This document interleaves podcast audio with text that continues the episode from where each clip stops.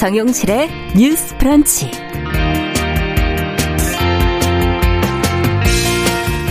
안녕하십니까 정용실입니다. 금요일마다 뉴스 브런치에서 전해드리는 젊은 생각, 젊은 목소리 어떻게들 듣고 계십니까? 자, 오늘은 교육 현장의 다양성과 또 인권 존중을 위한 노력, 또 이와 관련해서 최근 관심을 모으고 있는 서울시의 학생 인권 종합 계획에 대해서 이야기 나눠보도록 하겠습니다. 항상 좀 열린 마음으로 들어주시고요. 참여해 주시기 바랍니다.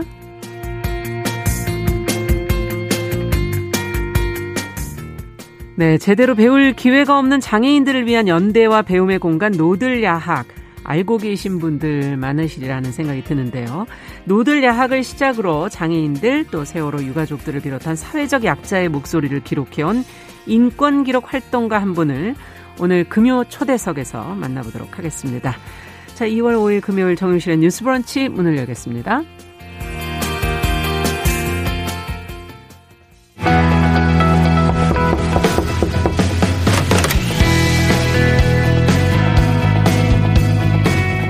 네, 금요일 첫 코너는 주간 똑똑똑입니다. 기성세대 담론을 넘어서 청년 여성들의 시각으로 다양한 주제를 좀 생각해보고 고민해보는 그런 시간이죠. 오늘도 계간 홀로의 이진송 편집장 안녕하세요. 안녕하세요. 청소년 페미니스트 네트워크 위티의 양지혜 활동가 안녕하세요. 네, 안녕하세요. 네, 두 분과 함께 하도록 하겠습니다. 어, 오늘은 이 학교에서의 어떤 다양성, 인권을 위한 교육이 과연 어떻게 이루어지고 있는지, 어떤 변화가 필요한지, 어, 최근 또 찬반 의견이 맞서면서 관심을 모으고 있는 서울시 학생 인권 종합 계획을 중심으로 좀 이야기를 나눠보도록 하겠습니다.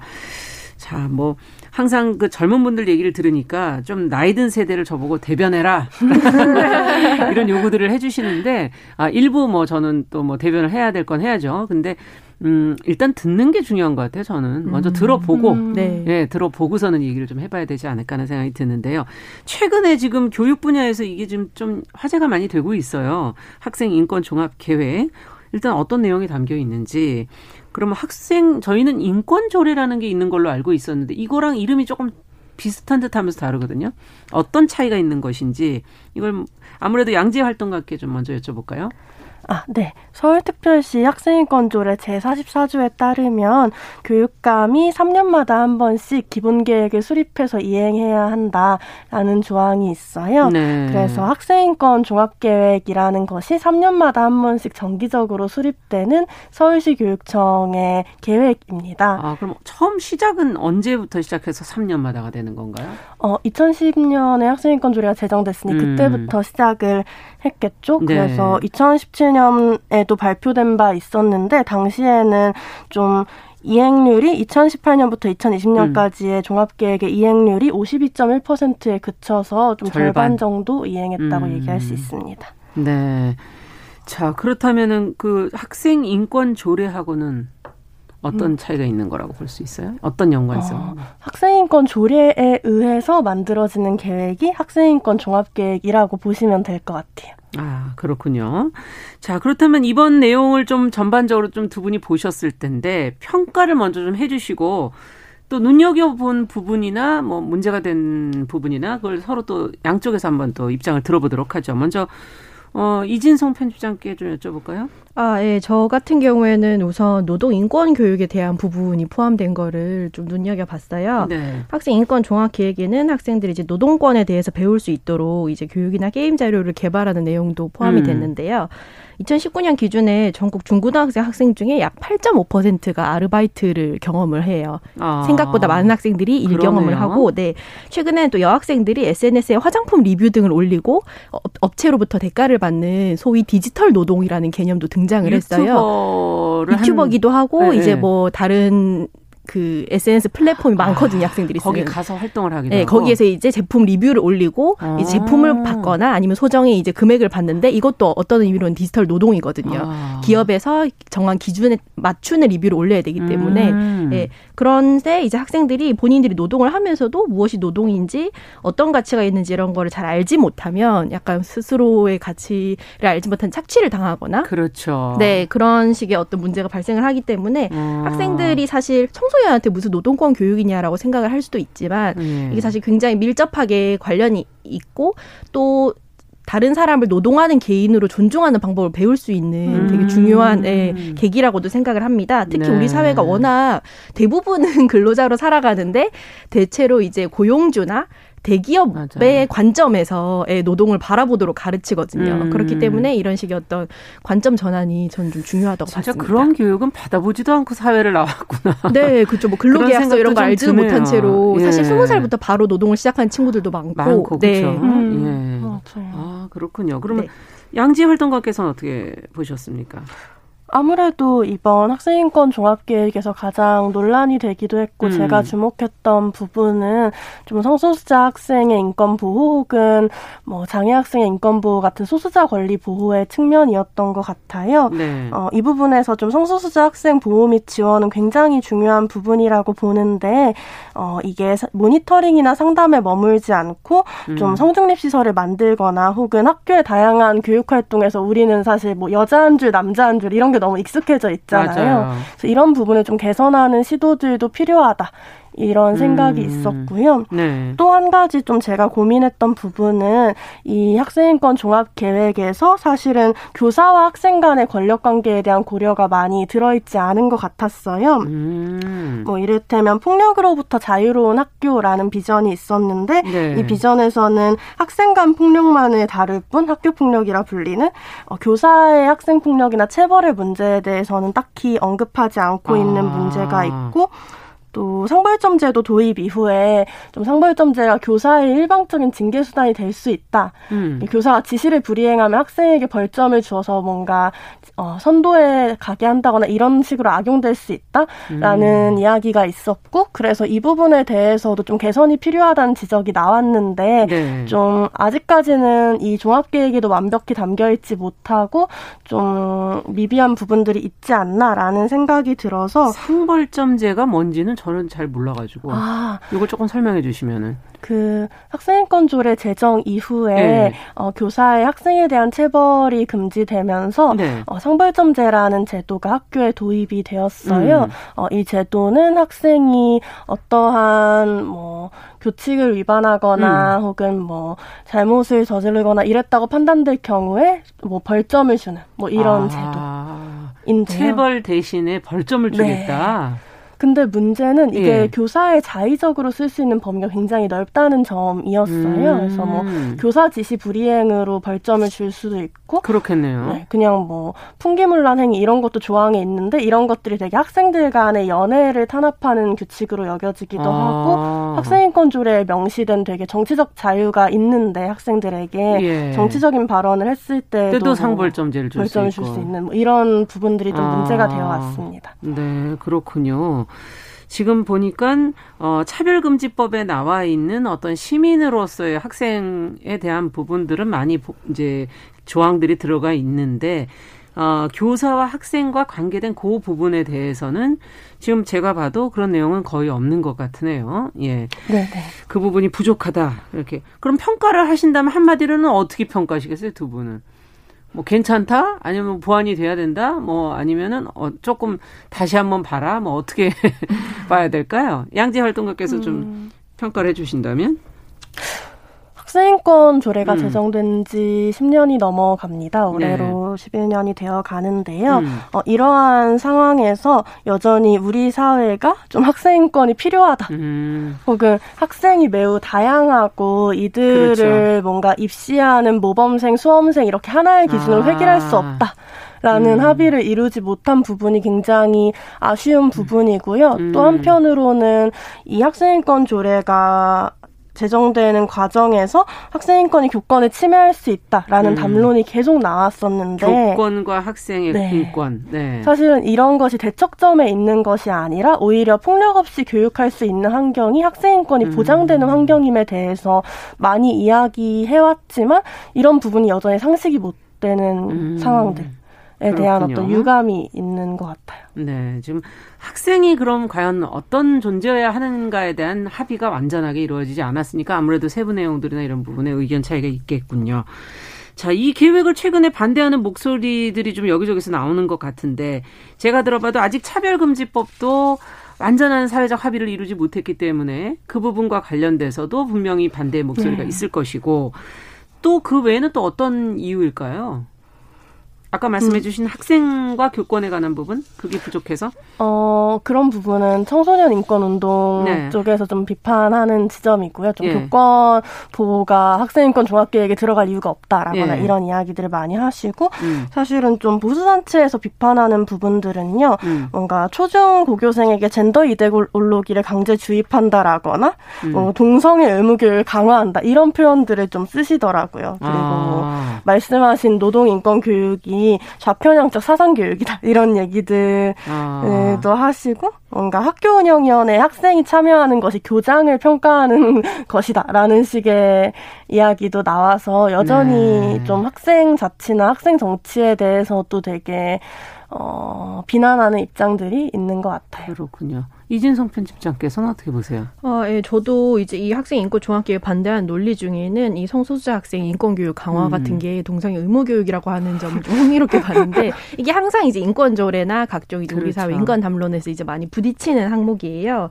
근데 이게 사실은 현장에 있는 성소수자 음. 학생들이나 그리고 이제 유구에 이어져 왔던 어떤 성소수자 학생에 대한 폭력을 음. 사실은 그냥 모르는 채 하고 이제 방치한 채로 이제 동성애 의무 교육이란 좀 자극적인 음. 단어 단어들로 음. 이제 약간 본질을 흐리는 시도라고 저는 좀 생각을 아. 해요. 사실은 뭔가 평등은 당연히 좋고 차별을 하면 안 된다라는 거에는 다들 동의를 하지만 예. 이제 이런 식으로 어떤 누구를 보호하고 누가 이제 부적절하다고 생각하면 사실 그 사람은 보호하지 않아도 된다라고 사람들은 생각을 음. 하거든요. 그래서 여전히 부적절한 사람으로 남겨두기를 원하는 것들이 음. 좀 현장에 있는 학생들을 굉장히 위험으로 내모는 게 아닌가라는 생각을 해서 이 지점에 대해서 좀 사람들의 어떤 생각 변화가 많이 필요하다고 생각을 해요. 사실 음. 가장 세뇌되는 건 이성애거든요. 저희 오늘 TV를 켜거나 나 이제 핸드폰만 네. 봐도 예, 많은 드라마 와 광고에서 그렇죠. 이성애를 예, 네. 이렇게 알려주고 있는데 네. 왜이 인권 교육이나 소수자 인권 음. 교육 강화를 보호 강화를 이렇게 동성애 세뇌 교육이라고 이제 좀 음. 이렇게 잘못 표현을 할까 이제 이런 생각을 좀 네. 했습니다. 네. 네. 음. 지금 뭐 얘기를 하자마자 저희 아마 현장에 계신 선생님들 입장에서는 요즘 학생들 다루기가 얼마나 어려워. 아, 그렇죠, 그렇죠. 네, 이 맞아요. 얘기가 안 나올까 했더니 나왔어요. 그래서 K808571 117 7117번님께서 어, 체벌이 아니고 상벌점 이 아니고 일탈을 꿈꾸는 아이들에게 등 어떻게 선도를 해야 된다는 음. 얘기인가요? 뭐 음. 관리를 위한 손발은 다 묶어두고 아이들을 방치하지 말라고 하면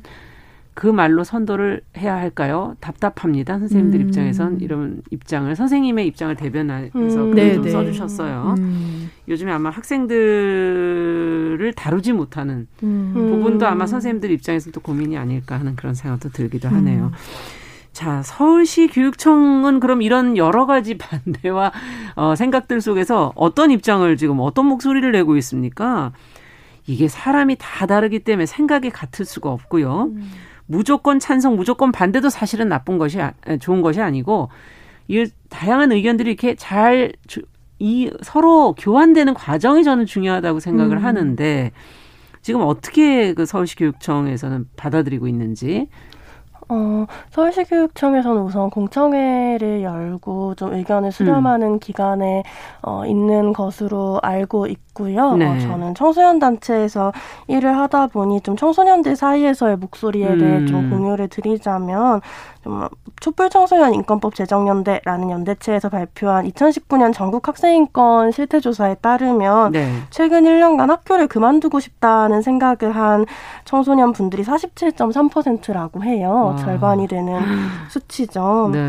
그리고 학교 생활에서 선생님에게 가장 바라는 두 가지로는 학생을 존중하는 태도, 학생과 와. 소통하는 수업이 가장 상위권으로 뽑혔다고 하고 네. 저는 이런 게 학생인권에 대한 열망을 드러내는 지표 중에 하나라고 어, 생각을 하고요. 예. 그래서 뭔가 요즘 교실에서 학생들을 선도하기 어렵지 않은 말에 대해서 좀 현장의 어려움에 대해 어느 부분 정도는 이해하고 있는 음. 지점들이 있지만 결국에는 그런 현장의 그런. 어려움을 인권적으로 풀어나가지 않으면 음. 또 학생을 벌 주고 통제하는 것만이 좀 유일한 답으로 여겨지지 않을까라는 우려가 됩니다. 네. 아, 이거 상당히 의외네요. 정말 그 바라는 두 가지 존중했으면 음. 좋겠다. 소통하는 수업이었으면 좋겠다. 네. 그런 얘기였죠. 예.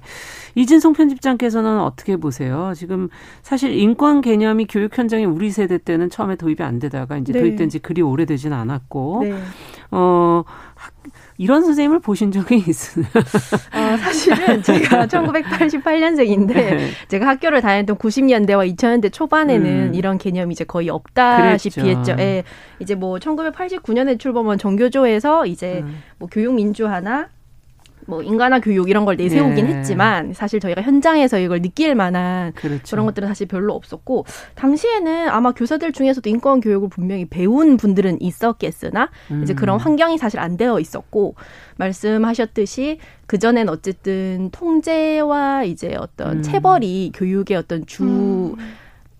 장르라고 해야 되나요? 약간 주 방법이었죠. 예, 방법이었죠. 제일 중요한 방법. 예. 예. 그래서 지금은 저는 그래서 오히려 훈육이나 이런 지도의 방법이 좀 더 확장되는 어떤 예, 과정에 있다고 봐요. 예전에는 음. 하나뿐이었다면 이제 때리고 음. 체벌하고 이제 그런 것뿐이었다면 이제는 지금 현장에 계신 분들이 이제 많이 이, 이런 힘든 상황을 겪고 계시겠지만 그렇죠. 이 과정을 통해서 이게 지금 확장을 하고 음. 있는 과정이라고 생각을 하고 있습니다. 음. 네. 자, 그럼 지금 어 개인적인 어떤 성적 지향에 대한 우리 사회의 편견도 예전보다는 지금 지금 뭐 차별금지법이 얘기되는 것만 해도 여러 가지로 바뀌고 있는 부분들이 많은데 어떻게 보십니까? 다양성, 인권 교육이 중요하다는 큰 틀. 이거는 뭐 어, 어느 정도 우리 사회에 이견이 없을 텐데요. 어, 교육 현장에서 제대로 되고 있는 건지 또 그렇다면 어떤 과제들이 지금 남아 있는 음. 것인지 여기가 중요한 거 아니겠습니까? 두 분의 얘기를 좀 자세히 들어보고 싶네요. 음. 네. 아무래도 학교 문화가 주변에 소수자가 없다고 생각하게 만드는 방식으로 작동하는 것 같아요. 그러니까 음. 이를테면 뭐 장애 학생이든 음. 이주민 학생이든 이런 사람들이 되게 배제되고 비가시화되고 눈에 보이지 않게 되는 지점들이 있고 네. 근데 이런 문화에 대해서 학교가 방관하거나 부추기는 경우도 많은 것 같아요. 사실 음. 학교가 선호하는 학생의 기준이라는 게 되게 명확해서. 음. 명확하고 사실 뭐 여학생이나 남학생이나 주어진 어떤 음. 어, 성고정관념이 있잖아요. 네. 그거에 부합 부합해야 진짜 모범생이 되고 음. 그래서 이런 부분들에 대한 고민이 필요하고 또 한 가지 좀 중점적으로 보는 부분은요. 네. 좀 학생들에 대해서 좀 학생인권 종합계획에 반대하는 목소리도 그렇지만 음. 어른들에 의해 쉽게 선동될 수 있는 미숙한 존재로 바라보는 시선. 아. 그래서 좀 인권교육이나 다양성 교육에서도 학생들이 이걸 당연하게 배워야 돼. 라고만 예. 이야기하고 이것이 학생들의 삶에 어떤 의미이고 어떤 변화를 줄 것인지 별로 고민하지 않는 어떤 교육의 음. 태도 이런 것들이 문제라고 생각해서요. 네. 어, 다 인권 교육이나 다양성 교육이 그 자체로 좀 학생들이 더 많이 자신의 삶에 대해 이야기하고 고민할 수 있는 방향의 교육이었으면 좋겠습니다. 네. 학교에서 정말 기준이 좀 정해져 있는 것 같네요.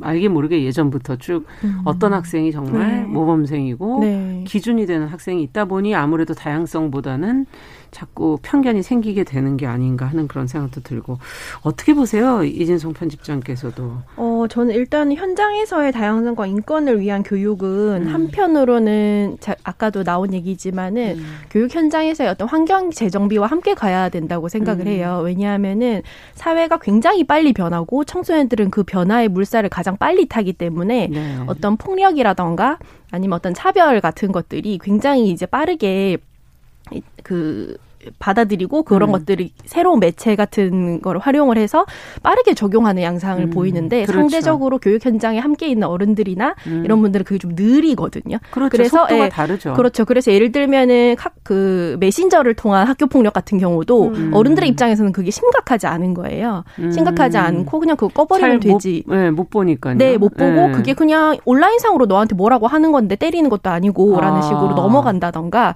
이런 교육이 이제 그 교사들 학생들을 대상으로 좀 풍부한 현장 경험이랑 지원을 통해서 이제 빠르게 좀 음. 이제 이, 루어져야 학생들도 이런 폭력에서 빨리 보호를 받을 수 있고 네. 적절한 인권 뭐가 폭력이고 내가 어떤 것이 약자를 향한 폭력이고 이런 것들을 배울 수 있는 환경이 되지 그 않을까라는 그 양상이. 아주 예전과는 전혀 달라져 버리기 때문에 네 그렇죠 그거를 네. 이제 교육 현장에 있는 사람들도 함께 배워가면서 이제 발 맞춰 가야 음. 되는 그렇지 않으면 사실은 어떻게 보면은 좀 겉도는 네, 음, 현, 현, 정책이 될 수밖에 않은. 네, 네, 네. 네, 그 생각을 했습니다. 그렇군요. 정말 SNS 상에서의 그 한동안 굉장히 많이 보도됐던 내용들인데 네, 네. 그것도 네. 학생들에게 과연 어떤 영향이 있는 것인지를 어, 다른 시선에서 지금 그걸 들여다봐야 되기 때문에. 네, 그리고 새로운 감수성 네, 교육이 필요한 필요하다. 거고요. 네.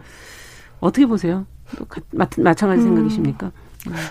음. 네, 저도 비슷한 부분들에 네. 대해 동의하기도 하고요. 예.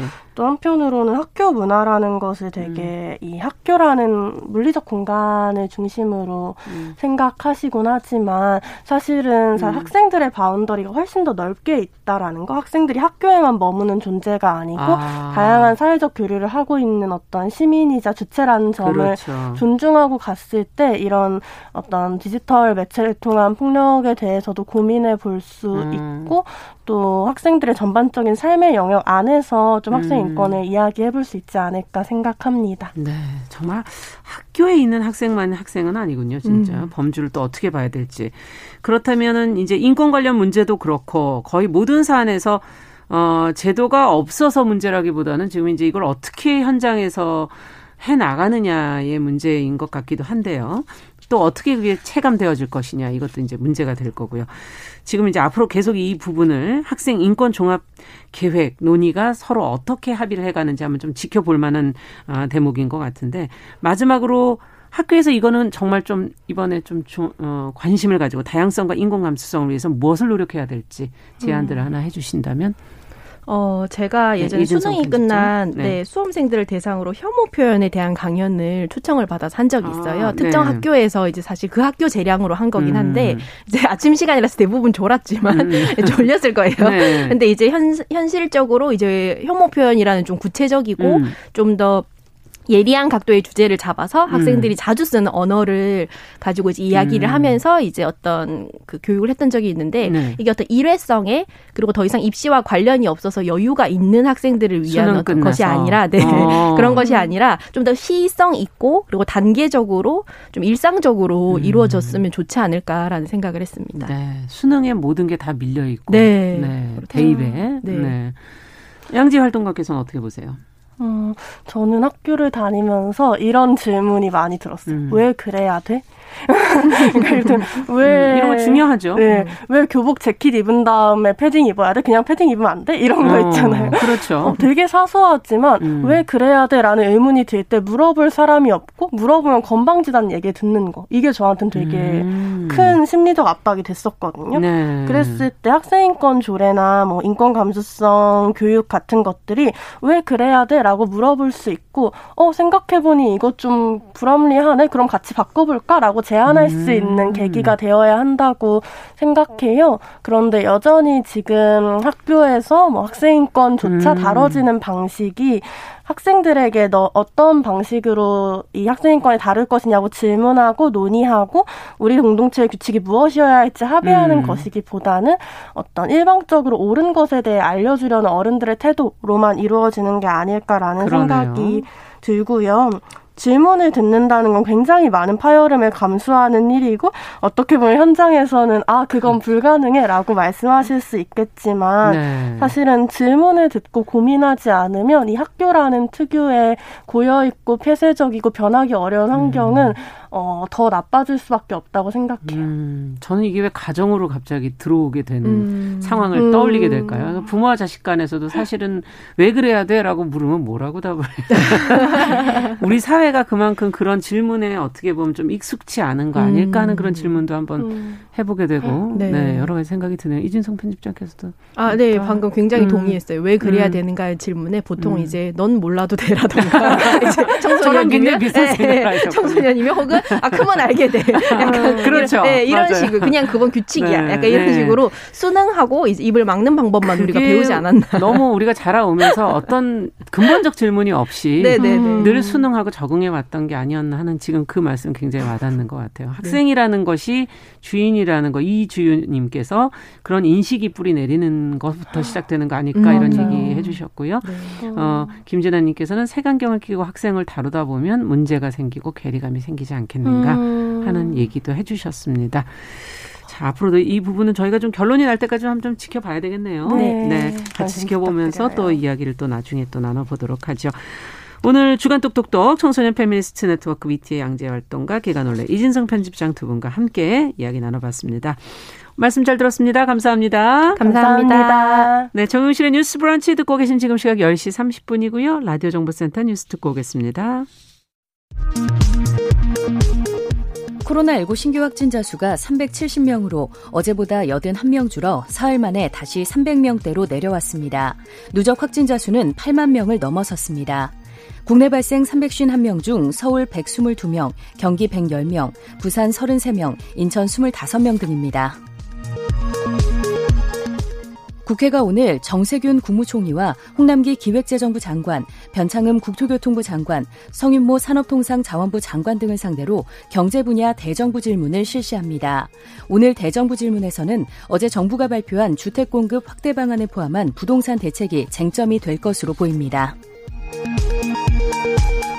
수출이 감소한 것보다 수입과 해외 여행 등이 더 많이 줄면서 지난해 경상 흑자 규모가 752억 8천만 달러로 2019년보다 26% 정도 증가했습니다. 삼성전자와 LG그룹이 지난해 미국 특허 등록 2, 3위 기업에 나란히 이름을 올렸습니다. 시드니 사일러 미국 국가정보국 산하 국가정보위원회 북한 담당관은 북한의 가장 큰 안보 우려는 한국이나 미국이 아니라 북한 내부의 변화에 대한 압력이라고 말했습니다. 뉴욕 증시에서 주요 지수는 미국의 실업 지표가 개선된 데 힘입어 상승했습니다. 스탠더드 앤 푸어스 500 지수는 장중 및 종가 기준 사상 최고치를 갈아치웠습니다.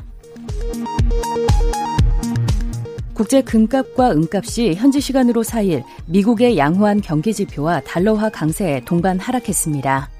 지금까지 라디오 정보센터 조진주였습니다.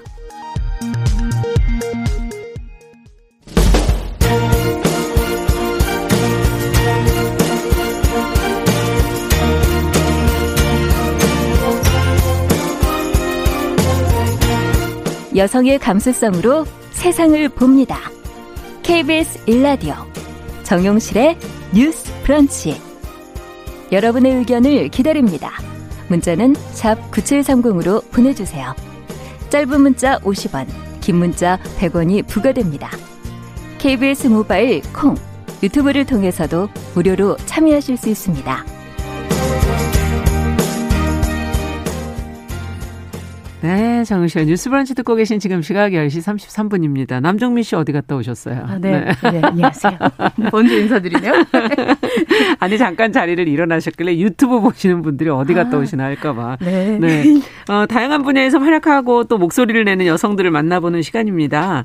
아, 금요초대에서 기다리시는 분들이 많으신데 오늘은 장애인과 우리 사회 약자들 곁에서 함께하며 기록을 통해 우리, 이들의 목소리를 우리 사회에 전해온 인권 기록 활동가 홍은전 작가를 저희가 자리에 모셔봤습니다. 어서 오십시오. 네, 안녕하세요. 네. 자, 항상 책과 글을 통해서 또 소외된 사람들의 목소리를 전하는 게 얼마나 의미 있는 일인지 이분은 좀 아시지 않을까 싶어요. 항상 책 읽고 개그하는 방송인 남정미 씨 어서 오세요. 네, 안녕하세요. 반갑습니다. 코미디언 남정미입니다. 아, 제가 네. 오늘 이 시간을 통해서 진짜 만나보고 싶었었던 작가님을 뵙네요. 아, 기다리시는 진짜. 분들이 많으신데요. 진짜로요. 예. 예. 방금 지금 생방송 마치고 나가 맞아요. 우리 이진성 작가님과 편집장과 양지혜 활동가도 지금 너무 좋아하시면서 좋아하시면서 나가셨죠. 예, 예. 우리 프로그램 작가님께서도 네. 어떻게 이렇게 인기가 많으신 거죠? 아, 네. 네. 자, 홍은전 작가 하면 사실은 그 노들야학에서 교사 생활 오래 하신 거로들 알고 계실 거고 네. 또 저항하는 사람들의 곁을 지켜온 인권 기록 활동가라고들 알고 계시는데 아무래도 노, 노들야학에서부터 얘기를 좀 풀어가야 될 것 같아요. 네. 예. 어, 뭐 장애인 야학의 상징이라고들 많이 표현하고 계시는데 어떤 곳인지 먼저 좀 소개를 해 주시죠, 청취자분들께. 네, 노들 음. 장애인 야학은요. 장애를 이유로 어, 학교를 다니지 못하신 분들을 위한 교육 사업을 하는 곳이고요. 음. 제가 처음 노들 야학을 갔을 때는 2001년이었는데 그때는 20년, 30년 동안 집안에서 이제 거의 생활하신 아주 음. 격리된 그런 삶을 살아오신 분들이 많으셨고요. 지금은 어, 시설에서 또 그만큼 음. 긴 평생의 이상의 삶을 살아오시던 분들이 탈시설 하셔서 음. 또 나와서 생활하시는 분들의 교육 공간 음, 그런 아, 곳입니다. 탈시설 하셔서 그러니까 시설에서는 나오셨다는 얘기네요. 네, 네, 네. 예. 어떻게 보면 교육을 끝마쳐서 나오신 건가요? 아니면 시설에서 교육을 거의 못 받으신 분들을 얘기하는 거죠. 네, 네, 많이 네. 나오셨어요. 음. 네. 홍은정 작가님께서 쓰신 책들 보면 음. 이렇게 정말 시설 안에 있는 음. 어그 살고 계신 현실적인 생활을 하고 계신 분들의 고백들이 굉장히 많잖아요. 네. 음. 거기 이제 저도 책을 되게 좋아해서 많이 봤는데 음. 거기 보면 좋은 시설은 없습니다라고 말씀하시는 게 다 한결 같으시더라고요. 네, 네. 일단 그 저도 노 노들 야학이라는 걸로 알고 있는데 노들 야학이 노란 들 노들이 노란 들판이란 뜻이죠. 네, 네. 네, 네. 음. 이 뜻이 너무 좋은 게 좋네요. 농부의 노동이 녹아난 이 들판에 어, 넘실대는 결실이라는 뜻이라고 음. 합니다. 그 결실을 좀 평등하게 나누었으면 음. 좋겠다는 바람을 아. 담았다고 해요. 예. 음. 어떻게 야학 을 무척 사랑하셨고 책에 보면 아버지랑 좀 파이팅도 있고 네. 하셨는데요. 예. 네. 왜 그렇게 야학이 좋았어요? 진짜 궁금하네요. 네, 네. 예. 야학이 너무 좋았다는 것을 참 설명하기가 어려운데요. 우리가 사랑에 빠질 때 그 이유를 하나로 설명하기 어려운 것처럼 네. 어, 제가 2001년이었고 대학교 음. 4학년 때 굉장히 방황하던 청춘이었는데요. 아. 제가 그때 이제 노들약을 만났을 때 노들은 저한테 굉장히 충격이었어요. 네, 장애인들의 삶이 너무 열악해서 음. 어, 그것이 충격이었다기보다는 지나고 나서 생각을 해보니까 그 장애인의 열악한 삶은 이렇게 장애인이 사는 것은 문제야라고 말하는 것이 저한테는 되게 충격이었던 것 같아요. 아. 그러니까 제가 살아왔던 세상에서는 아무도 그것을 문제라고 말하지 않 않았거든요. 그것은 음. 당연하고 어쩔 수 없는 일이다 이렇게 생각을 했던 거죠. 그래서 음. 저도 그게 문제라고 해서 교사가 되려고 했던 게 아니라 내가 도움을 주면 되겠지. 음. 내가 조, 도와주면 되겠지. 이렇게 생각을 하고 갔던 거예요. 그런데 어 노드를 갔더니 저를 보고 음. 이렇게 말하는 거죠. 네가 타고 온 버스도 문제다. 어 네가 타고 온 지하철도 문제다. 아. 네가 받은 학교 교육도 문제다. 아. 네가 가지고 있는 꿈, 사랑, 우정 이런 모든 것은 어떤 사람은 정말 꿈조차 꿀 수 없는 어떤 아. 것이다. 이 모든 것이 문제다. 이렇게 말하는 사람들을 제가 만나게 된 거죠. 아. 근데 지하철 5호선을 타고 저는 이제 다섯 정거장을 이동해서 노들약을 가게 된 네. 건데 이제 밤마다 가게 됐는데 그 사람들 옆에 가서 이렇게 제가 낮에 건너온 세상을 바라보면 음. 정말로 예전엔 아무 문제도 없다고 생각했던 모든 것이 문제처럼 보이기 시작하는 거예요. 음. 그러니까 저한테는 그것이 매일매일 충격적이었던 그렇군요. 것 같아요. 삶을 정말 총체적으로 흔드는 그런 계기가 되기도 했겠네요. 네, 네. 그러니까 장애인에 대한 어떤 시선이 바뀌어서 충격적이었던 게 아니라 예. 내가 믿었던 상식과 내가 살아온 세계를 의심하게 된 것, 아. 주 완전히 새롭게 바라보게 된 것, 그것이 저한테는 굉장히 충격적이고 음. 또한 엄청난 큰 기쁨의 순간이었던 것 같아요. 네. 어, 그러면 이렇게 음. 그 뭐랄까 지금은 노들야학 안 계신 거죠? 네네. 저 예. 7년 전에 그만뒀습니다. 그럼 몇 년, 몇년 동안 활동을 하신 건가요? 13년이요. 13년. 네. 그럼 나오신 이유는 또 뭘까 갑자기 궁금해지네요. 네, 제가 이제 음. 노들야학을 하게 된 이유는 사실 노들 제가 뭐 엄청 정의로운 사람이어서가 아니라 음. 아까 얘기했던 것처럼 아주 큰 충격, 배움의 순간들을 겪었기 때문인데요. 이제 사랑에 음. 빠졌기 때문인데요. 음. 노들야학을 그만둔 이유는 어, 사랑이 식었기 때문이에요. 네, 그러니까 어. 그 존재는 여전히 소중하고 아주 매력적이지만 제 음. 사랑은 식을 수 있잖아요. 그렇죠. 예. 네, 그것을 받아들이는데 음. 좀 기, 시간이 걸렸고요. 마지막 음. 한 2년, 3년은 저한테 죄책감도 있고 그래서 어, 근데 이제 제가 재미는 없고 의미만 남아 있구나 나한테 아. 어, 내가 이 관계를 너무 의무감에 붙들고 있구나 이런 네. 생각이 들어서 이제 그만둬야겠다 결심을 하게 됐고 그러면서 네. 이제 노들야학의 20년의 이야기 제가 보고 듣고 겪은 이야기를 기록했거든요. 네. 그게 이제 노란들판의 꿈이라는 책으로 나왔고 본의 아니게 그 이후로 그것 때문에 제가 이런 인권 기록 활동을 하게 시작하시게 된 네, 네, 네. 계기였군요. 네. 지난해에는 그냥 사람이라는 책을 출간하셔서 그게 출판계에서 화제가 되지 않았습니까? 이제 홍은전 작가라고 이렇게 말하는 사람들이 점점 늘게 된 건데 네. 책을 사랑하는 것을 넘어서 어 인권에 대한 우리 사회의 어떤 관심 이런 게 그만큼 높아진 게 아닌가 하는 그런 생각도 들고요. 어떻게 보십니까? 이런 주변의 평가, 달라진 반응들에 대해서는. 네, 그 인권에 관련된 다양한 책들이 많이 나왔고 사회 전반적인 그렇죠. 인식도 높아졌기 때문에 이제 이런 이야기들이 사람들에게 들릴 수 있었을 거라고 생각하고요. 음. 제가 막 엄청 어, 다이나믹하고 뭐 재밌는 얘기를 써서가 아니라 음. 음, 좀 무거운 이야기여서 저는 이렇게 많이 읽어주실 줄 몰랐는데 그래도 음. 좀 재미있게 읽어주신 것 같아서 너무 기쁩니다. 저는 이제 인권이라고 하면 되게 재미없는 음. 거라고 생각하잖아요. 근데 음. 제가 인권이라는 것을 노들약을 하면서 너무 신나고 재미있게 배웠기 때문에 음. 저는 다른 사람들에게도 저의 경험이 좀 전해졌으면 하는 마음으로 썼거든요. 근데 네. 다행히 다행히 좀 재미있게 읽어주시는 것 같아요. 예, 작가가 어떻게 느꼈느냐가 상당히 중요하죠. 맞아요, 맞아요. 입장에서는 이 음. 보면 그냥 사람이라는 책에 보면 네. 굉장히 많은 만난 사람들이 음. 나오잖아요. 뭐 어떻게 보면 4.16 세월호 어, 가족들도 만나게 되고, 네. 그리고 스페인 산티아고를 여행하면서 만난 음. 고등학생도 만나게 네. 되고, 음. 어, 이런 많은 사람들을 만나게 되는데, 이 기록되어 있는 사람들이 뭐 좀, 뭐랄까, 일맥상통하는 특별한, 아니, 아니면 음. 이 사람들에 대한 이야기를 관통하는 메시지가 있기 때문에 책에 담은 걸까요?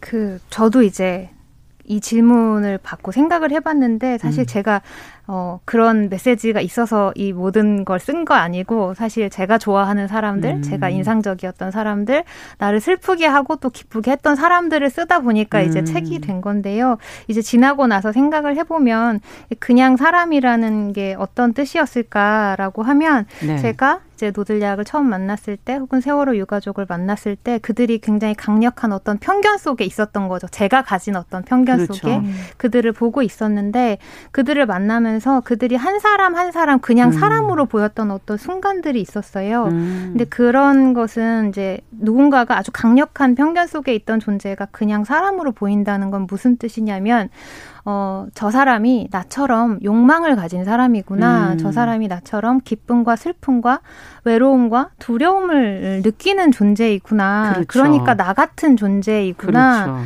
어, 근데 나 같은 존재를 사람들은 함부로 대할 수 없는 것 같아요. 예. 네, 그래서 때리면 아프고 무시당하면 상처 입는다는 것을 아는 것. 그래서 아무도 시설에 갇혀도 되는 그런 사람은 없다는 것. 음. 학교를 가지 않아도 되는 그런 사람은 없다는 것. 그렇죠.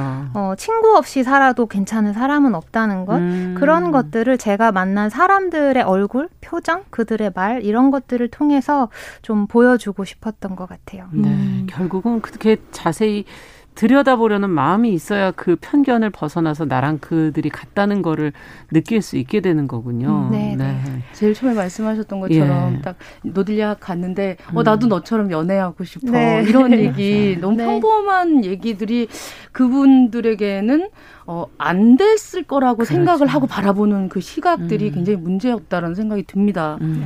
이 책에 보면 또 야학에서 만난 장애인들 이야기가 계속 많이 나오는데요. 네. 저는 그 꽃님 씨. 네. 10년 만에 2천만 원을 모아서 야. 탈시설 운동을 위해서 기부해 주신 이 꽃님 씨 음. 데리고 나와야 돼. 거기 사람 살 때 아니야. 이러고 막 이제 이런 말씀 하시잖아요. 네. 언니 같고 친구 같고 계속 잘 살아갔으면 좋겠다 응원하고 싶어지는데 어그 꽃님 씨의 근황 근황은 어떤지요? 네 야학 잘 다니고 계시고요. 아이고. 그런데 지금 코로나 때문에 네. 작년에 거의 1년 동안 한 번도 집 밖으로 안 나오시고 아. 집 안에서 네, 생활하고 계십니다. 네 음. 코로나로 정말 네, 야학도, 야학도 힘들겠네요. 수업을 온라인으로 하고 있는데요. 음. 온라인이 워낙에 이제 중증 장애인, 발달 장애인에게 접근하기 어려운 음, 음, 과정이 있군요. 네, 그렇죠.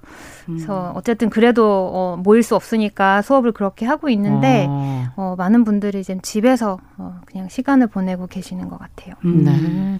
지금 뭐 어, 김태용님께서는 어, 사랑이 식어서라는 표현을 해주셨는데 네. 그게 너무 솔직. 해서 너무 좋다라고 또 의견을 주시기도 했습니다. 자, 지금 어, 이 책 안에서 가장 뭐 어떻게 보면은 좀 한 대목 저희한테 좀 소개해 주신다면 한 인물 지금 꽃님 씨 얘기를 잠깐 해 주셨는데 네네. 또 지금 한분또뭐 더 얘기해 주실 분이 있는지 인상적으로. 아, 네. 그 얘기가 조금 길어질까봐 네. 좀 무섭긴 한데요. 그, 어, 책 제목 그냥 음. 사람이 어디서 온 이야기냐면 음. 사실 노들 장애인 야학의 박경석이라는 교장 선생님이 계세요. 네. 그 선생님의 이야기에서 제가 그냥 사람이라는 제목을 가지고 왔는데요. 아. 박경석 교장 선생님은 음, 장애 운동에선 굉장히 좀 유명하신 분이거든요. 네. 장애 이동권 투쟁을 일으킨 사람이고 전국 장애인 차별 철폐 연대라는 전국 조직을 만들고 또 어. 어, 확대를 계속 하기 위해 노력하신 분인데요. 음. 그분이 1980년대 이제 23살에 행글라이딩을 하다가 어, 추락하는 사고를 음. 당해서 하반신 마비에 장애를 입게 되셨어요. 그래서 5년 동안 집에만 있다가 뭐 죽고 싶어서 음. 노력도 해보다가 근데 이제 그렇게 시퍼런 청춘을 다 5년을 보내고 나서 어, 안 되겠다. 다시 살아봐야겠다. 음. 이렇게 용기를 내서 집 밖에 있는 장애인 복지관을 음. 나가게 됐어요. 근데 그때 나올 때는 나는 이제 장애를 입었으니까 음. 비장애인 시절처럼 더 열심히 비장애인보다 10배는 더 열심히 노력해서 그렇죠. 나는 이제 어, 음. 취직을 하겠어. 음. 열심히 능력을 음. 쌓아서 취직을 하겠어. 나 때문에 고생한 우리 엄마한테 월급 갖다 줄 거야. 이러면서 정말 이제 예, 막 투지를 불태우면서 가게 된 거예요. 네. 그런데 거기서 태수 희수라는 어떤 젊은 소아마비 장애인을 만나게 됐는데 네. 그 젊은 20대 장애인이 장애인이 문제가 아니다. 이 장애인을 차별하는 사회가 문제고 우리 장애인 음. 당사자들이 이 사회를 바꿔야 된다. 이런 음. 말을 계속 하는 거예요. 근데 박경석 교장 선생님은 그때 당시는 그냥 어린 박경석이었는데 어린 박경석이 보기에는 너무나 말도 안 되는 소린 거예요. 나는 음. 지금 친구도 없고 가진 그렇죠. 모든 혼자. 것을 잃고 예. 세상에 말할 사람이라고는 엄마밖에 없는 내가 집안에 음. 갇혀서 이렇게 살고 있는 내가 세상을 어떻게 바꿔 음, 음. 이렇게 생각했지만 그래도 친구가 없으니까 태수가 성격이 좋으니까 태수를 계속 따라다니면서 아. 어, 이야기를 계속 들으면서 그의 세계에 좀 빠져들게 된 거예요 스며들게 된 거예요 음. 제가 어, 태수는 당신한테 어떤 의미입니까 이렇게 물었더니 음. 교장 선생님이 박경석 교장 선생님이 이렇게 말씀을 하셨어요 어, 나는 장애인이 불쌍한 존재라고 생각을 했다. 음. 그런데 내가 장애를 입어서 그 불쌍한 장애인들 속으로 추락을 했더니 떨어졌더니 너무 삶이 비참해서 너무나 죽고 싶었다. 음. 그런데 그때 태수가 왔다. 그런데 음. 어, 장애인이 그냥 사람으로 보였다. 그러니까 불쌍한 장애인이 아니라 그냥 사람으로 보였다. 음. 어, 그러니까 태소는 나에게 새로운 세계를 보여줬다. 아주 음. 충격적으로 이렇게 말을 했는데요. 저는 그것이 무엇인지 알거든요. 어떤 편견에 가득 찬 음, 가, 가두었던 존재가 그냥 사람으로 보이는 그 놀라운 그렇군요. 충격, 세계의 어떤 반전 같은 건데요. 음. 이 사람에 대한 편견이 단순히 사라지는 것이 아니라 이 사람을 그렇게 편견에 가두었던 세상을 음. 다시 바라보는 것이기 때문에 완전히 세계관의 어떤 음, 변화 이런 것들을 겪는 순간이거든요. 음. 저는 이제 그 순간이 굉장히 그 이야기를 듣는 순간이 굉장히 좋았는데 다른 네. 사람들이 다 그렇게 느낄 수 있다면 그냥 사람으로 보인다면 이런 문제가 없겠군요. 네. 예. 맞아요, 맞아요. 네. 네. 예. 자, 뭐 장애인 지금 앞서 얘기해 주신 뭐 이동권 보장이라든지 뭐 장애 등급제를 폐지를 요구하는 그런 운동들 뭐 세월호 진상 규명 운동들 이런 걸 보면서 동의하시지만 또 어떤 부분에서는 참 낯설게 느끼시는 분들도 계시고 또 그 방식이나 이런 것이 너무 격렬한 거 아닌가라고 음. 또 생각하시는 분들도 계실 텐데 어 그분들에게는 어떤 이야기, 이 책 속에서 어떤 이야기를 해주고 싶으셨던 겁니까? 네, 저는 노들약 이야기를 하면 사람들이 이렇게 말을 많이 해주세요. 그러니까 차별이 없는 사회, 고통이 없는 사회가 되어서 노들 같은 이렇게 싸우는 사람들이 좀 이렇게 필요 없는, 노들이 필요 없는 세상이 되었으면 좋겠다. 음. 이런 말을 이제 덕담처럼 하시는 음. 건데요. 저는 그 말을 듣고 차별이 없는 사회? 어, 고통이 없는 사회 그런 게 정말 가능한가? 그런 건 속에서. 천국이 아닌가? 음. 어, 천국이 이 사회가 천국이 되려면 내가 예수가 되어야 되고 내가 전태일이 음. 되어야 하는데 모두가 동시다발적으로 예수와 전태일이 되어야 하는데 음. 그런 게 가능한가? 어, 저는 예수가 될 수 없는데, 나는 전태일이 될 수 없는데, 음. 그리고 저는 또 제가 사랑하는 사람들이 예수나 전태일처럼 살기를 절대로 바라지 않거든요. 음. 왜냐하면 그들은 다 일찍 죽었잖아요. 음. 그래서 저는 오히려 제가 사랑하는 사람들이 되도록 몸을 사리고 적당히 좀 비겁하게 제 옆에서 오래 사는 게 저한테는 더 중요해요. 네. 음. 어, 그렇기 때문에, 어, 제가 그런 마음을 갖고 있기 때문에 저는 저한테 책임이 있다고 생각해요. 이 사회에 일어나는 음. 어떤 차별과 폭력과 고통이라는 것에 저에게 책임이 있고 그래서 제, 가 져야 할 의무가 있다고 생각하거든요. 음. 그러니까 저는 싸운다는 것은 정의로워서 싸우는 것이 아니라 오히려 내가 비겁하다는 것을 어, 알기 때문에 음. 아는 사람이 싸울 수 있는 거라고 생각해요. 그러네요. 네, 그래서 저는 차별이 없는 사회, 고통이 없는 사회보다는 이렇게 싸우는 사람들이 어, 사라지지 않는 사회, 음. 그런 사회가 더 좋은 사회가 아닌가 이렇게 생각을 합니다. 네, 굉장히 현실적이시네요. 맞아요. 네. 말씀하신 거 계속 이제 저항이라는 말로 음. 계속 책에서 표현이 되고 있고 보면 가난을 없애야 하는데 가난한 사람을 없앤다. 이 이제 정부의 맞아요. 어떤 그런 정치 같은 것도 그렇고 네. 그런 얘기를 만나면서 계속해서 느끼시는 것 같아요. 네. 2001년부터 이제 어떻게 보면 21년이니까요. 그렇죠. 20년 동안 이 열심히 해오신 것들이 보면 좀 뭐랄까 이 좀 변화가 있는 게 느껴지시나요? 아, 네, 음. 그럼요. 음. 네, 엄, 엄청난 음. 변화를 느끼고 있고요. 세상의 밑바닥에 있을수록 세상의 변화를 더 잘 느낀대요. 아. 네, 저희는 음, 저희가 이 버스를 탈 수 없고 지하철을 탈 수 없어서 학생 한 사람을 이동시키기 위해서 정말 모든 야학의 교사와 자원들을 다 그렇죠. 때려 부어서 움직여야 했거든요. 그런데 지금은 음, 저희가 할 수 있는 방법이 그럼 봉고차를 한 대 줄게. 뭐 인건비를 한 명 한 명 인건비를 줄게. 뭐 정부는 이렇게 말할 수 있잖아요. 음. 그런데 저희는 그렇게 말한 게 아니라 버스를 다 받고 음. 지하철을 다 받고 네. 이렇게 싸운 것이거든요. 그런데 그 변화가 사실 5년 지난 뒤부터 법이 만들어졌고요. 아. 네, 지금은 모든 지하철에 모든은 아니지만 엘리베이터가 다 설치되었고 네. 그러니까 노들 장애인야 학생뿐만 아니라 모든 장애인들이 서울시에 있는 모든 장애인들이 그 혜택을 받을 수 있으니까 음. 사실 그것이 국가적인 예산으로 치면 얼마나 엄청난 규모겠어요. 그렇죠. 시설을 바꾸는 음. 것이기 때문에 음. 그런 것을 저희처럼 잘 체감하는 사람은 없을 것 같아요. 음. 네, 저희 너무나 이 자부심과 긍지를 가지고 있습니다. 그래요, 네. 맞아요. 네. 버튼 하나 때문에 이제 운명 달리하신 분도 네, 계시고요, 네. 그렇죠. 음. 많은 분들이 이렇게 뭐 힘을 합치시고 또 어, 대교를 무릎으로 건너고 기어서 가는 그런 음. 것도 보고 우리가 다시 한번 아, 저, 해줘야 되는, 당연히 이거는 이렇게 음. 알게 되는 그런 어, 좀 말을 조심하게 하게 네. 되네요. 네. 예. 그렇게 되는 계기들이 마련이 됐었어요. 저희 무지를 깨닫게 되는 음. 아주 고생 많이 하셨다는 생각이 맞습니다. 듭니다. 예. 미무수아님께서도 지금 적당히 비겁해요라는 그 표현이 너무 예, 감동적이라고. 네, 여러분 그냥 사람 책에 보면 이런 좋은 그냥 못 읽겠군요. 너무 많이 나옵니다. 네. 정말로요. 한 문장 예. 한 문장. 어떻게 본다면 이렇게 기록한다는 게 굉장히 큰 의미가 있구나 하는 그런 생각도 들기도 하고. 네. 네.